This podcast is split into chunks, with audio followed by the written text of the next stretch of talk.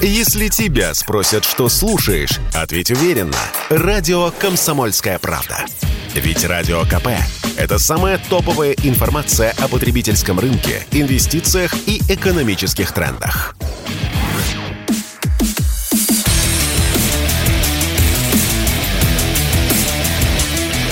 Программа с непримиримой позицией.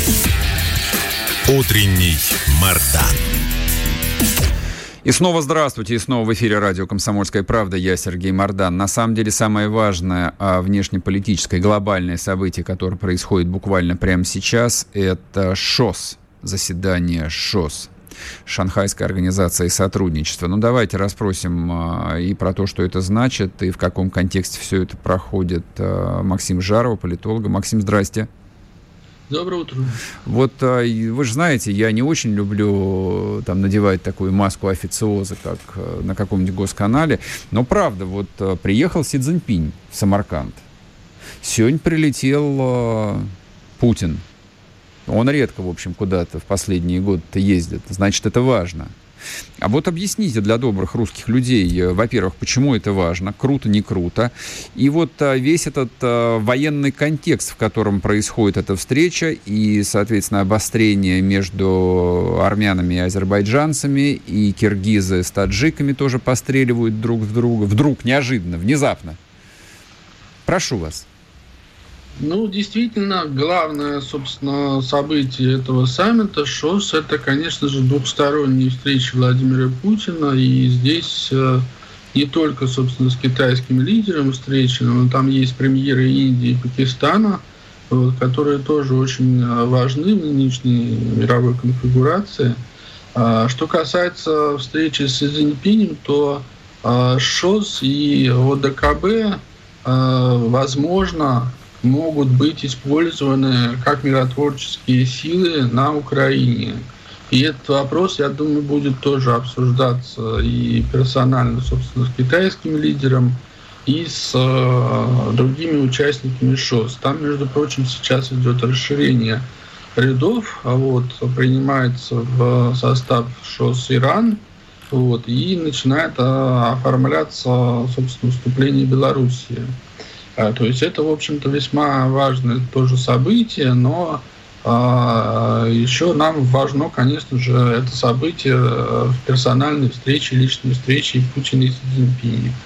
Что касается вот этих всех а, замороженных конфликтов, да, и на армяно-азербайджанской границе, и, собственно, Киргизии и Таджикистана, это, в общем-то, провоцирование скажем так, со стороны наших недругов, они пытаются дискредитировать ОДКБ, вот, а, собственно, вот эти все обращения премьера министра Армении Пашиняна вот, а, ОДКБ за, собственно, военной помощью, они, в общем-то, имеют целью показать, что здесь ОДКБ вот, является слабой организацией, вот, там нет консенсуса, и, соответственно, вот это вот немножко, конечно, неторопливая, скажем так, мягкая реакция России да, на всю эту ситуацию, а, мне кажется, она, в общем-то, как раз и отвечает целям вот этих самых провокаторов. Вы считаете, что Россия должна была реагировать как-то ну, немножечко в другом ритме? Или вообще по-другому? Она должна была реагировать быстрее, потому что, например, только сегодня туда вылетает, собственно, эта самая инспекция, а вот а генеральный, собственно, секретарь а, УДКБ ЗАС э, вылетает аж в понедельник. А, с учетом того, что они, Армения, Азербайджан, каждую ночь объявляют перемирие. И каждую ночь его нарушают? Его нарушают, да. Вот, соответственно, очень неторопливо, как мне кажется, УДКБ себя ведет. А как вам а, вот эта вот версия, которая разгоняется, ну, по крайней мере, по ряду пабликов, я на нее натыкался, о том, что наши, в общем, методично маринуют Пашиняна, который, ну, очевидным образом а, недружественная нам политическая фигура, сомнительного политического происхождения. И, в общем, предлагается такая нехитрая альтернатива. То есть, либо вы, дорогие наши армянские братья, вступаете в союзное государство, и тогда получаете полную защиту и полную красоту, ну, либо разбирайтесь сами по полной программе со своими соседями. Ну, мне кажется, эта версия нереалистична, потому что союзное государство России и Белоруссии, э, в нем тоже достаточно много сейчас заложено, скажем так, возможностей, но большинство этих возможностей не используются. Вот мы видим по отношениям, собственно, с Александром Лукашенко, угу. очень сложным, очень тоже многогранным, э, вот, изобилующим разными, собственно, неожиданностями с его стороны по большей части. Вот, что здесь, в общем-то, не все так хорошо в союзном государстве, и его а, перспективное расширение, да, вот, которое, в принципе, я думаю, что а, вариант такого расширения действительно рассматривается, он существует, mm-hmm. он в работе. Вот, но этот вариант он должен вот пройти сквозь, так сказать, горнило а, усиления а, отношений, собственно, с белорусским лидером, который должен фактически дать добро на дальнейшую интеграцию с Россией. Вот пока этого не происходит, поэтому говорить про Армению, собственно, в контексте угу. союзного государства, согласен, согласен. А, а вот а, непрекращающиеся такие перестрелки на границе Киргизии и Таджикистана, ну вот казалось бы, эти две страны находятся, ну, в таком а, на геополитической обочине, я вот так вот себе позволю сказать. То есть ни транзитных э, путей там никаких особо не проходят, э, ни экономики существенной нет. А, и тем не менее, в общем, и там возникают какие-то проблемы, тоже, видимо, не без участия третьих сторон. Там-то почему Россия не в состоянии, в общем, э, поставить всех на место? Ну, учитывая так глубину э, связей и зависимости. Ну, я не соглашусь, что это такой медвежий угол. Это прежде всего страны, скажем так, граничащие и, собственно, близкие к Афганистану. Mm-hmm. Вот Афганистан у нас очень болевая точка, и, соответственно, Афганистан является в, по большей части сейчас болевой точкой для Китая. С помощью вот этого конфликта Киргизии и Таджикистана – вот это раздражитель э, против Китая. То есть Китай заставляет, собственно, вот, э, беспокоиться по поводу безопасности непосредственно на его границе. Mm-hmm. Вот, поэтому э, это вот накануне саммита ШОС, а ШОС это все-таки Китай. Вот, Китай, в общем-то, фактически в ШОС является, скажем так, неформальным а, лидером. Вот это вот как раз тоже, значит, беспокоящая такая точка, вот, которая, в общем-то, направлена на а, то, чтобы Китай каким-то образом а, раздразнить, обеспокоить. Но мы помним, что а, Китай а, в случае с визитом Нэнси Пелоси на Тайвань, он фактически этот визит проглотил, да, он уклонился, собственно, от давления. Uh-huh вот. И я думаю, что по похожей схеме Китай действует и в случае этого конфликта. С вашей точки зрения, вот э, встреча Путина и Си Цзиньпина, которую ну, в западных э, СМИ рассматривают вот как ключевое событие всего этого саммита, оставляя за рамками ну, вот эти вот многословные наши рассуждения о том, что ШОС может стать альтернативой там, и НАТО, и Лиги арабских государств в перспективе, и массе других вот э, межгосударственных союзов каких-то и образований. А вот вы что-то ждете от этого или протокольная встреча, которая там, до окончания ноябрьского съезда КПК все равно ничем не закончится? Протокольная она быть не может, потому что последняя по времени встреча наших двух лидеров была... Накануне кампании, да. На Олимпиаде, да, вот после которой, собственно, началась российская спецоперация. Угу. Поэтому и вот, собственно, по результатам этой встречи будет понятно, куда эта спецоперация дальше пойдет. А вот, куда она может пойти? Как вы очень думаете? сильного, скажем так, переговорного давления на, собственно, Владимира Путина со стороны западных лидеров. Угу. Как раз позиция Китая в этом плане очень важна. И то, что, собственно, Путин скажет по этому поводу Си Цзиньпинь. Так и будет. Вот, я думаю, будет э, решающим фактором, который определит, что будет дальше вот с переговорным треком. То есть, условно говоря, Запад либо договорился с э, китайцами, ну, о какой-то более-менее совместной линии по этому конфликту, либо нет. я правильно понимаю? Нет, он не договорился, но э, Си Цзиньпинь, поскольку Китай самостоятельную позицию занимает, собственно, в украинском конфликте, он поддерживает Россию, но пока поддерживает ее по большей части на словах. Угу. Вот, соответственно, я думаю, что разговор будет идти о какой-либо практической помощи. Вот, и если, соответственно, таковой не будет э, предложено, угу. если в ней будет отказан, то речь пойдет как раз о переговорном треке, и позиция Китая, еще раз повторяю, здесь крайне важна. А, с вашей точки зрения, прошу прощения, но ведь интерес Китая с точки, того, с точки зрения того, как он устроен и вообще как он свою стратегию там и в течение последних 30 лет выстраивал и, видимо, в общем, рисует на следующие 30 лет, Китаю не нужна а, ни большая война в Европе, ни слабая Европа. Совершенно верно. Вот У нас Китаю одна минута. Нужна транспортная доступность Европы. Угу, угу. Вот, поэтому Китай с самого начала, с, с февраля, поддерживает переговорную, собственно, линию. За мир, и, за дружбу, в общем. Да, да, да. И он, в общем-то, аккуратно так ее очень поддерживает. И когда Китай пытаются сейчас э, пригласить, скажем так, в самые главные посредники вместо, допустим, того же Эрдогана, ага. вот, кстати говоря, тоже вопрос большой, э, э, согласится ли сейчас Китай выступить этим самым посредником. Угу. Потому что Китай в качестве главного посредника, это, согласитесь, все-таки не вот эти все скажем так, э, похожие на мошеннические схемы в Стамбуле. Ясно, ясно. Стамбул-1, Стамбул-2, вот, собственно, сами понимаете. Максим, спасибо. Другая уже структура. Спасибо большое. Спорткп.ру О спорте, как о жизни.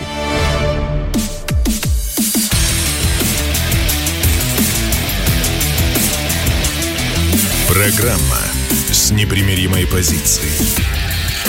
Утренний Мардан. И снова здравствуйте, и снова в эфире радио «Комсомольская правда». Я Сергей Мордан. Трансляция идет на YouTube-канале «Мордан 2.0». И подписывайтесь на телеграм-канал «Мордан». Продолжаем. А вчерашнее выступление Урсулы фон дер Ляйен было совершенно удивительное. То есть я вообще с него хотел начать, настолько оно а, меня лично вот восхитило, но потом а, решил, что ну, сразу вот а, уходить в формат такой там, иронии, сатиры и юмора, но абсолютно неуместно. Поэтому сдвинули мы его вот сюда. Но, тем не менее, выступление характерное. Просто чтобы вы понимали, о ком идет речь.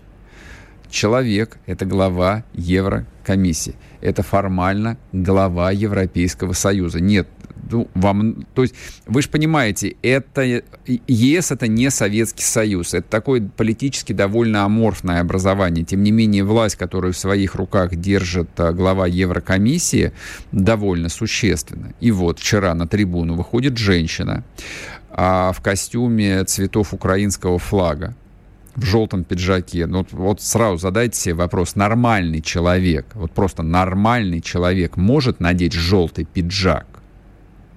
С любыми политическими целями.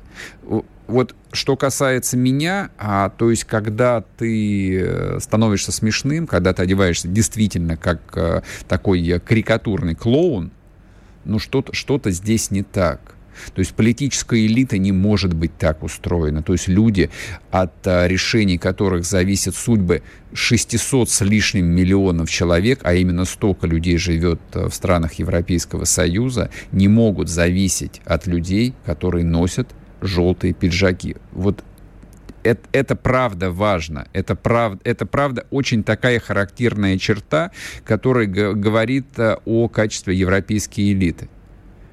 То есть любая попытка. Вот мы, допустим, а, в эфире рассуждаем, я же часто апеллирую к тому, что там а, мы с вами взрослые люди, давайте рассуждать как взрослые ответственные люди. Вот примерно так же а, рассуждают там, допустим, наши руководители. Ну, очевидно. Вот при всех претензиях, которые могут быть вот к тому, что называется российская власть, это люди такой своеобразной корпоративной культуры, очень традиционной. То есть вы можете себе представить большого российского чиновника в желтом пиджаке, в, жел- в желтом пиджаке и в синей рубашке? Я не могу. Никогда. Ни при каких условиях. Это невозможно. И в Китае это невозможно. И в Индии это невозможно. То есть вот в этих странах, которые вот эти вот люди а, называют недоцивилизованными, а фактически унтерменшами, вот а, как-то репутация что-то продолжает значить, и люди оценивают э, тех, кого они там, ну, либо назначили, либо признают э, стоящими над собой в социальной иерархии, вот эти люди понимают, что добиться легитимности можно, можно и нужно в том числе и через свою репутацию. Тебя либо воспринимают как нечто адекватное, либо тебя воспринимают как клоуна. Ну, а, а зачем клоун-то? Не пишите о том, что это не имеет значения, потому что дальше продолжение, что этот человек говорит с трибуны, отвечая на вопросы – Это не только война, развернутая Россией против Украины, это война против нашей энергетики, война против нашей экономики, война против наших ценностей, война против нашего будущего. И я стою здесь с убеждением, что благодаря мужеству и солидарности Путин потерпит неудачу, Европа восторжествует. Я хочу прояснить, что санкции останутся в силе. Сейчас самое время для решимости, а не для умиротворения. И там еще было сказано о том, что мы не отменим санкции, пока а, российская экономика не будет разорвана. Цитата. То ли у людей короткая память, то ли такие флешбеки возникают в голове э, спичрайтеров Урсула фон дер Ляйна, что она цитирует Барака Обаму. Помните такого чернокожего президента США, который обещал еще после 2014 года о том, что Россия, экономика России разорвана в клочья? Цитата. Все ее знают. То есть в нашей политической культуре это существует как интернет-мем. Именно так, как анекдот. Это называлось политическим анекдотом в культуре 19 века. Сейчас это называется мемом. И вот они цитируют свои собственные мемы, и никто не, не боится быть смешным. То есть а, а, до какой степени общественное сознание должно подвергаться манипуляциям, что ты с трибуны можешь совершенно спокойно произносить вещи, которые представляют из себя стопроцентную дистиллированную ложь, абсолютную ложь, вот кристально химически чистую ложь. Ты говоришь, что все эти э, проблемы это результат войны, которую, соответственно, Россия ведет дальше, еще раз цитирую, против нашей энергетики, это Россия ведет войну против их энергетики, против нашей экономики, угу, так, против наших ценностей, ясно, против нашего будущего. Но это ладно. Против вашего будущего, да, мы ведем войну. Мы хотим, чтобы у вас не было будущего. Что касается меня. Дальше можно произнести вот э, уже всем э, надоевший набор э, тезисов того, что обсуждалось э, в этой студии, там описывалось в тысячах э, газет, э, там, каналах. Можно еще раз обсудить санкции, которые Евросоюз ввел. Шесть пакетов экономических санкций. С начала военной кампании ввел только Евросоюз. Шесть пакетов. Они готовят седьмой. Они ввели эмбарго на российский уголь они ввели эмбарго, которое вступает э, в действие с 5 декабря против российской нефти. Они ввели эмбарго максимально жесткий, максимально возможный, в принципе, на транспортное сообщение с Россией, в том числе и э, перевозку товаров, грузов. Они а, чуть было не включили ограничение, максимальную цену на российский газ, но вот тут, что называется, нашла коса на камень. Не то чтобы у людей здравомыслие проснулось, но они поняли, что рванет на следующий день. Ну, потому что Россия сказала, что если вы попробуете это сделать, а мы просто немедленно в тот же день вообще отключим вам газ. Просто отключим и все. То есть можно делать любые декларации, но это вот все равно, что играть в русскую рулетку, загоняя в нее не один патрон, а пять патронов. Математически легко посчитать, чем закончится, чем может закончиться первая же попытка нажать на курок.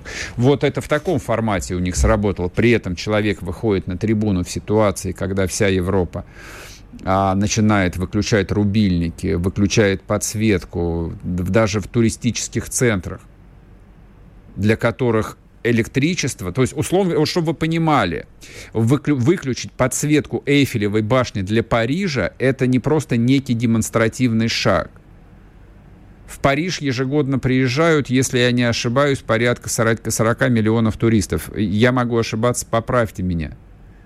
Ну, то есть для местной, для городской экономики и вообще для экономики Франции поток туристов, которые едут в массе своей в Париж, очень весом. Это миллионы рабочих мест, это десятки миллиардов евро дохода.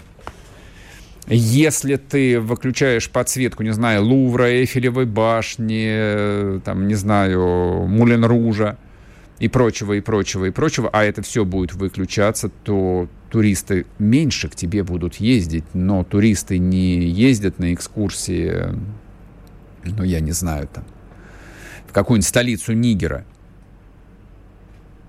или в Мамбасу, где вечером света нет. Вот в Африке э, там рано наступает ночь, там 7 часов уже глаз выколи. И вот ты едешь по Мамбасе, а это вообще-то крупнейший порт на восточном побережье Африки, не горит ни один фонарь, вообще ни один. То, только вот машины. Вот они в это хотят превратить? Ну да, вот именно это и как бы грозит. И при этом на голубом глазу произносится высоко поставленным чиновником, формально первым лицом Европе, вот Европейского Союза. Они говорят, что это война России, это Россия там нанесла удар по энергосистеме Европы. Ну и последний тезис, восхитительный совершенно диалог.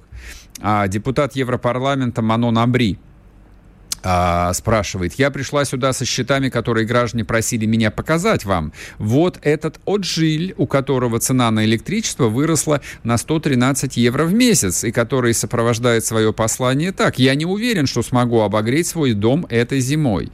Или вот письмо от Грегуара, это, ну она француженка явно у которого счет за газ вырос на 2300 евро за 6 месяцев. Ну, то есть человек за 6 месяцев заплатил на 2300 евро больше. На что фон дер Ляйен а, говорит, отправьте эти платежки Путину. Отправьте эти счета в Москву. Вот там их место, там их происхождение. Вы скажете, это полити- полемический прием, вы скажете, что это образец политической риторики. Попробуйте примерить вот подобный диалог на российскую действительность. Просто представьте, не-не, я не больших руководителей имею в виду. Просто даже представьте, что подобный диалог с кем-нибудь из российских губернаторов, какой хай поднялся бы. Его просто порвали бы на части, если бы губернатор любой посмел бы так сказать. А вы говорите. После перерыва продолжим, не уходите. Чтобы получать еще больше информации и эксклюзивных материалов, присоединяйтесь к радио «Комсомольская правда» в соцсетях – в отечественных социальных сетях. Смотрите новые выпуски на Рутьюбе, читайте телеграм-канал, добавляйтесь в друзья ВКонтакте, подписывайтесь, смотрите и слушайте. Радио «Комсомольская правда». Самая оперативная и проверенная информация в эфире и соцсетях.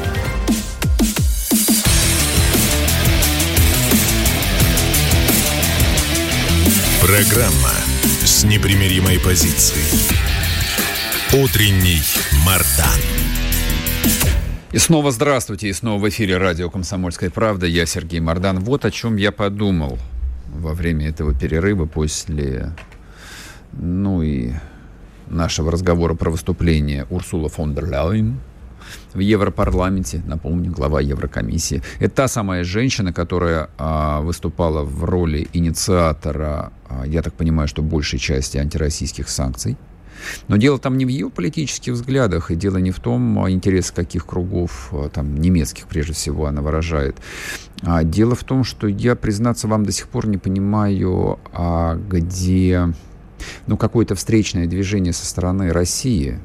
И это не то чтобы трусость, это не то, что нерешительность. Мне кажется, а, по-прежнему не выработана, не, не, не выработана позиция и понимание того, как мы дальше будем жить вот это вот ощущение такой наступившей катастрофы, что привычный, э, ставший привычным за, за сколько уже, не за 30, наверное, за 50 лет образ жизни, и в рамках этого образа жизни была Европа, великая, прекрасная, замечательная, куда все хотели поехать, оказаться, и есть мы. Вот, это, вот эта картина мира, она закончилась, но дальше-то что? То есть мы должны просто констатировать введение против нас очередного пакета санкций. А журналисты должны в очередной, в очередной раз а, вымученно а, хихикать, а, высмеивать дураков европейцев, которые замерзнут. Ну, во-первых, они не замерзнут. Во-первых, они не замерзнут. То есть верить в это могут, но только либо совсем глупые, либо совершенно экзальтированные люди. То есть центр мира, а Запад — это центр мира, который аккумулировал внутри себя все деньги. За последние 600 лет они аккумулировали абсолютно все богатства, которые создало человечество. Только-только сейчас ну, после падения СССР начался восстанавливаться вот этот более-менее там понятный, разумный паритет – когда начал богатеть Китай, когда какие-то крохи стали перепадать э, нефтяным монархиям Персидского залива, что-то в России там оставалось, копейки на самом деле. По сравнению с тем, что было до 91 года, конечно же, это копейки. Но я это к тому, что там все деньги, старые деньги, деньги, которые накапливались реально минимум 600 лет. А если брать еще итальянский ренессанс, итальянских банкиров, Медичи и всех остальных, то считайте, что лет 800. Так что они не замерзнут. На то, чтобы обогреть свои дома, у них денег хватит. Они купят этот чертов газ по любой цене. А выключат ли они заводы? Да, выключат. Справятся ли они с социальными проблемами? Даже не сомневайтесь. Откройте хронику даже не 33 года. Я понимаю, что к месту и не к месту вспоминать нацистскую Германию, в общем, уже всем надоело. Но вы можете посмотреть на то, как а, Европа разбиралась со своими рабочими движениями в Италии, во Франции, например, что происходило в Испании. То есть это было, а, ну вот в исторических масштабах вчера, совсем недавно. А у них преемственность власти. То есть в Европе у власти находятся те же самые семьи, которые управляли всем и 100, и 200, и 300 лет назад. Поэтому как загнать под шконку восставшее быдло, свое в том числе, они прекрасно знают – если надо будет э, начать стрелять, они начнут стрелять. Я это к тому, что не надо обольщаться, не надо думать, что вот, э, вот эта вот аккуратность в телодвижениях, она приведет нас к победе. Ни к чему она хорошему нас не приведет. Я в этом абсолютно убежден. Ну, я вообще э, еще ведь не сказал о том, что ну, Северный поток-1 не работает, конечно. Это все круто, это все замечательно, но украинская труба продолжает качать газ. Даже сейчас. Даже сейчас, когда они убивают людей в Харьковской области, они их расстреливают прямо на улицах. Тех людей, которые а, получали российские паспорта и не успели спастись. Тех людей, которые, ну, делали свое дело, там, работали в системах жизнеобеспечения, учились в школах, которые получали гуманитарку, они этих людей прямо сейчас пытают, убивают, буквально убивают. Интернет полон этих картинок. Они открыто об этом говорят. Они открыто угрожают прямо в этот момент российский газ идет по украинской трубе. И это никто не сможет объяснить и обосновать. Ну вот э, я боюсь, что я бы не вместил бы ни одно объяснение, которое мне мог бы дать кто угодно. А я про это говорил с экспертами, с экономистами, специалистами в области ТЭКа. И вот они там с непроницаемым выражением лица говорили, ну как, это же торговля, это бизнес, нам же нужны деньги. Наверное, я не знаю. Но я-то убежден в том, что в жизни есть вещи сильно, намного важнее, чем деньги. Намного важнее, чем деньги. И вообще, а, если уж пока мы а, не переживем, не перепроговорим наш а, исторический 30-летний опыт, он очень своеобразный, и он, по большому счету, нас привел к такой смысловой, мировоззренческой катастрофе. Вот то положение, в котором сейчас оказалась Россия, как государство, как политическая нация, как народ, как вот политический исторический субъект, мне кажется, это мировоззренческая катастрофа про это стараются не говорить, то ли не замечает основная часть, а то ли, то ли, то ли замечает, но полагает эту тему слишком болезненной. А мне кажется, об этом нужно говорить. Вот эти вот 30-летние экзерсисы, которые мы а, совершали,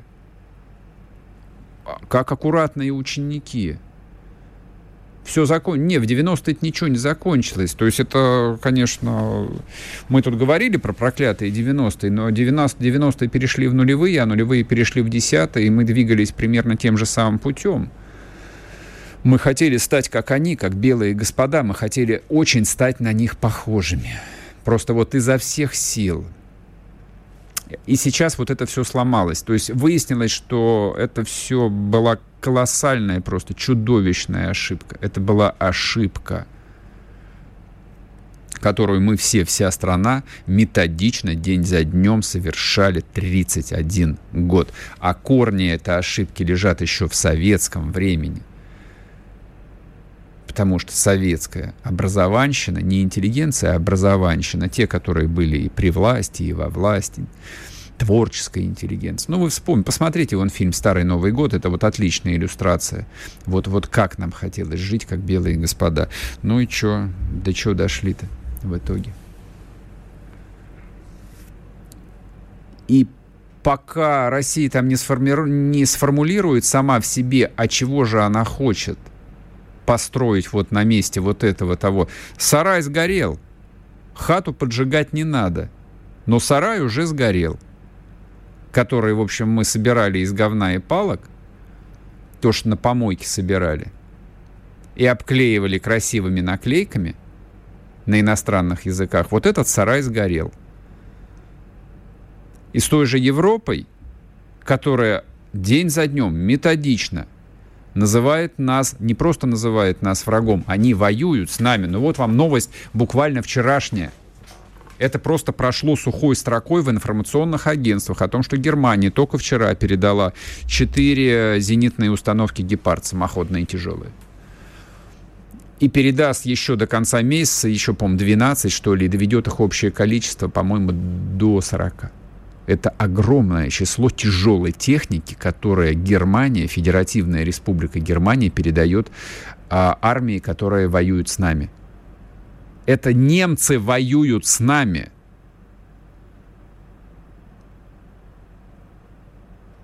Мне кажется, ничего более серьезного – а, ну, вот для того, чтобы там самоопределиться, не существует. Вот, условно говоря, там украинское государство воюет с нами. Мы можем объявлять войну, можем не объявлять ее, можем говорить о мобилизации, можем говорить, они воюют с нами. Мы не, мы не должны, мы не можем поставлять им ничего. Ни газ, ни удобрения, ни зерно, ни запчасти, ни мазут, ничего. Но мы поставляем. Немцы воюют с нами, немцы поставляют самоходки, зенитные орудия, патроны, снаряды, которые убивают русских людей. Мы не можем торговать с врагом, но мы с ним торгуем. Французы поставляют самоходки, мы не можем торговать с врагом, но мы с ними, с ними торгуем. Я про Америку не говорю, мы с ними торгуем. Все вот понарошечку, все на полшажочка, все с надеждой, что вернется все назад. Да ничего не вернется, дорогие вы мои начальники, дорогие, ничего не вернется, не будет как прежде, не надейтесь, не надейтесь. Но некоторые надеются. Вот это вот тоже исторический феномен, чисто русский. Чтобы получать еще больше информации и эксклюзивных материалов, присоединяйтесь к радио «Комсомольская правда» в соцсетях – в отечественных социальных сетях. Смотрите новые выпуски на Рутьюбе, читайте телеграм-канал, добавляйтесь в друзья ВКонтакте, подписывайтесь, смотрите и слушайте. Радио «Комсомольская правда». Самая оперативная и проверенная информация в эфире и соцсетях.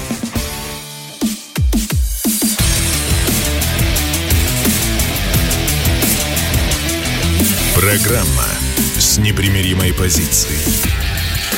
Утренний Мардан.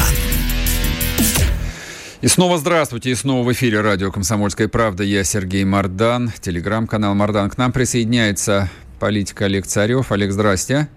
Здравствуйте. А, у меня к вам есть две темы. Уж не знаю, как а, мы с вами их уместим в 11 минут. Давайте попробуем. А, значит, а, во-первых, я хотел бы, чтобы вы в прямом эфире прокомментировали ну, то, что вы писали у себя в телеграм-канале относительно судьбы людей, которые остались на территории Харьковской области, оставленной нашими войсками. Ну и что же нам с этим вообще делать и как нам теперь с этим жить? Ну что, ну вещи надо называть своими именами. У нас э, было военное поражение э, под Харьковом, в результате которого военные отошли раньше, чем ушли э, мир. Э, те люди, которые были ориентированы, сторонники России, ориентированы на Россию, в военно-гражданских администрациях поставались документы о тех, кто о бюджетниках, которые работали, в, с России, вот, на новую администрацию, о сотрудниках милиции, которые пришли работать в милицию, о реестры бизнес-предпринимателей, которые встали на новые учеты. То есть фактически mm-hmm. с точки зрения украинского законодательства теперь... То есть они, они тоже коллаборанты, оказываются? Да, и сейчас вот в Украине закон, Э, будет голосоваться там жесточайшая ответственность даже просто за получение российского паспорта. Угу. Вот. И вот э, Зеленский будет подписывать, будет голосоваться. У меня нет сомнений, что проголосует. Да это понятно, кто бы сомневался. Вот. Поэтому вот, вот такая ситуация. Людей расстреливают, на домах рисуют э, зетку для, чтобы не забыть потом расправиться. Угу. Организованные телеграм-каналы, куда пишут, сбрасывают информацию о людях, которые сотрудничали с Россией, они растут просто вот на глазах, то есть они пополняются фотографиями непрерывно, фотографиями, mm данными людей. Ну, такая грустная и тяжелая ситуация. И, ну как? Ну, просто надо, чтобы такое больше не допускалось а в идеале, чтобы мы двигались вперед. У меня еще к вам вот какой вопрос, э, тоже эм, не успели его мы как-то вот за эти месяцы обсудить.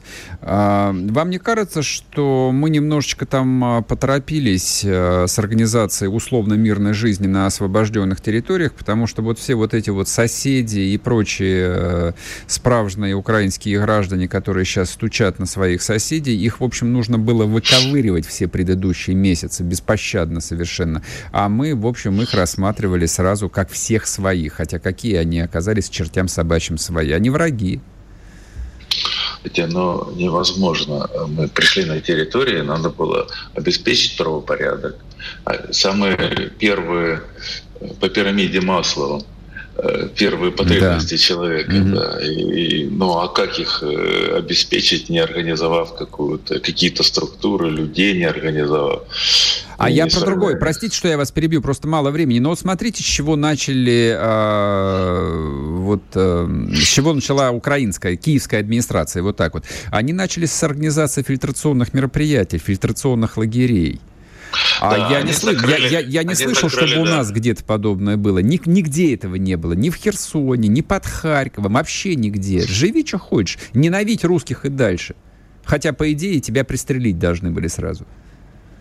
Видите, вот э, я считаю, что в этом смысле все делалось правильно. Единственное, ну, что не должна была отступать. Вот если бы она не отступала, там все бы была бы нормальная была бы ситуация. Угу. А так э, вот эти, и вот Украина, там же, да, она перекрыла территорию. Да, действительно, людям некуда деться. Угу. Вот э, и сторонники мои говорят, что ну вот и расстреливают, и деваться некуда, поскольку с территории не выйдешь, да, пока да, фильтрационные, да, да, да. и не знают, что за ними придут. Там вот и действительно обсуждают, и кто-то уходит в леса, прячется. Mm-hmm. Там, знаете, как бандеровцы на Западной Украине уходили в Краивки, да, так наши теперь русские вынуждены уходить в Краив, ну, прятаться, рыть себе землянки в лесу.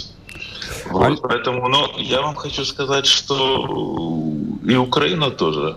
Смотрите, они пришли, они выплатили пенсию за пять лет, за пять месяцев. Mm-hmm. Да, об этом у нас никто не говорит, но то есть не только кнутом. То есть за, лоя... за лояльность людей нужно бороться системно и аккуратно и умно. А вот позвольте, да, бог с ним, я не, не буду -то с вами обсуждать э, эти заявления Сороса, вот, который тут похвалялся своими успехами на Украине. Пусть помрет, помрет, мы потом, после его смерти про него поговорим. А продолжим вот этот вот разговор по освобожденным территориям. Я хотел расспросить вас про происходящее даже в Крыму, то есть который уже, простите меня, 8 а, лет как российский, по идее, вот э, все уже привыкли, осознали, все российские граждане. И мы постоянно видим там новости, люди, не стесняясь, значит, поют эту червону колыну, кричат э, бандеровские лозунги, и, и им назначают штраф 30 тысяч рублей. Это, это вообще что такое? Как это вообще это может быть? На это как реагировать? Ну, может быть, я сейчас ну, вот, отреагирую не так, как большинство наших ультрапатриотов. Ну вот если я прожил свою жизнь всю на Украине, я знаете, я мог бы попасть в такую ситуацию, что сидел бы где-то в кафе, играла какая-то музыка, кто-то что-то пел, ага. и я бы, я бы не определил, что, и я бы сидел бы дальше разговаривал с друзьями. Я никак, я не знал, вот поверьте мне, ну, я родился на Украине, выжил, я боролся там с бандеровцами, что «Червона калина» — это бандеровская песня, вот не знал. И я могу себе вполне допустить, глядя на вот этих оправдывающихся людей, которые там во время свадьбы включили какую-то украинскую песню, она казалась бандеровской, mm-hmm. паяли там и, и сроки, и штрафы. Ну, мне кажется, что когда не знаешь, как поступать, надо поступать по закону. Если Сва... у нас есть какой-то перечень запрещенных песен и наказания за их исполнение, а я здесь а, Олег, здесь дело ведь конкретно не в этом сюжете, что пьяные люди, да, вот у них играла какая-то песня, а им предъявили типа, что оказывается ее бандеровцы в схронах распевали. Я не про это. А, но вот я вспоминаю сюжеты даже не из Херсона, это вообще как бы отдельно отдельная там история, и, в общем, мы про нее забыли, это было много месяцев назад. А вот как э, люди, которые не боятся там в том же Крыму, Крыму э, с желто-синими ленточками э, ходить, а как вот люди, которые не боятся там выкрикнуть «Слава Украине», там, имея в виду, что это лозунг украинских военных сейчас, которые стреляют в русских солдат. Вот а здесь как? Нужно продолжать действовать в рамках действующего укра... российского законодательства? Ну, который там максимум там штраф административку предусматривает за это, либо нужно действовать в контексте того, что идут боевые действия, война идет. Вот с этим как быть? Ну, я хочу сказать, что да, действительно так есть. И, я несколько, знаете, я когда э, своим лицом, я как бы вот, я иду со своим лицом, да, не чужим по, там, по набережной. Вот у меня было несколько таких случаев, когда на меня кидали созверелые украинофилы, да, там, с лозунгами. Вот. Я недавно ехал, э, ну, остановился на заправке, стоит три здоровых таких лба, один лысый, э, на, на, на затылке трезвубец. Ну, я не знаю, как надо делать, что делать в таких ситуациях. Подождите, как-то вы не знаете. Ну как, как-то вы не знаете. Вы, вы не просто частное лицо, вы не, вы не обыватель. Вы человек, который э, там фактически является частью российской власти, в том числе вы общественный деятель. Ваше мнение... Скажешь, Олег, скажите, вот скаж, скажите... А, не, нет, я-то могу сказать, я это каждый день в эфире говорю. То есть э, я уже стал человеком известным на Украине. Вот, я уже предлагал в ГУЛАГ отправлять э, всех, кому не нравится русская власть. Вы скажите, что делать с этими людьми? В Крыму, в Крыму, в русском Крыму, в российском Крыму, как российская власть должна поступать за украинцами в русском Крыму? Знаете как? На подвал, я, я считаю, их надо отправлять. Я, я четыре э, созыва был депутатом. Я половину жизни был депутатом. Я смотрел, как работают парламенты разных стран. И я точно знаю, что как только мы начнем поступать не по закону, в стране начнется разруха. Поэтому я, у меня громадное количество друзей депутатов Государственной Думы. Знаете, два дня нужно на то, чтобы выписать закон, где приравнять славу Украине там, к нацистскому приветствию. Да, да абсолютно где, верно. Э, где государственную символику приравнять э, к свастике. На, к свастике, да. Слушайте, но ну, для этого нужна политическая воля. Согласен. Я, я до сих пор, у меня на памяти заявление о том, что Петр Порошенко надежный партнер и mm-hmm. так далее, и так далее. То есть мы должны, знаете, вот мы сейчас говорим мы сейчас призываем что? Расправляться на улицах э, людей. Это там, уголовное преступление. Я, может, Это и призвал бы, но я понимаю, что на меня уголовку заведут сразу, поэтому Нет, воздержусь. я не поэтому. Я не боюсь уголовных. Я и так это осужден на 12 лет, и сейчас начинает новое дело, потому что генеральный прокурор сказал, 20 секунд у нас. Угу. Пожизненно. Но я точно знаю, что эти вопросы при наличии политической воли решаются очень быстро и тогда это становится совершенно законным. И тогда не будет странной ситуации, когда mm-hmm. там играла украинская песня, и, и людей э, посадили и Олег, спасибо. Заканчиваем сегодняшнюю программу. Олег Царев был с нами. С вами я прощаюсь до завтра. Будьте здоровы. Пока. Программа с непримиримой позицией. Утренний Мардан.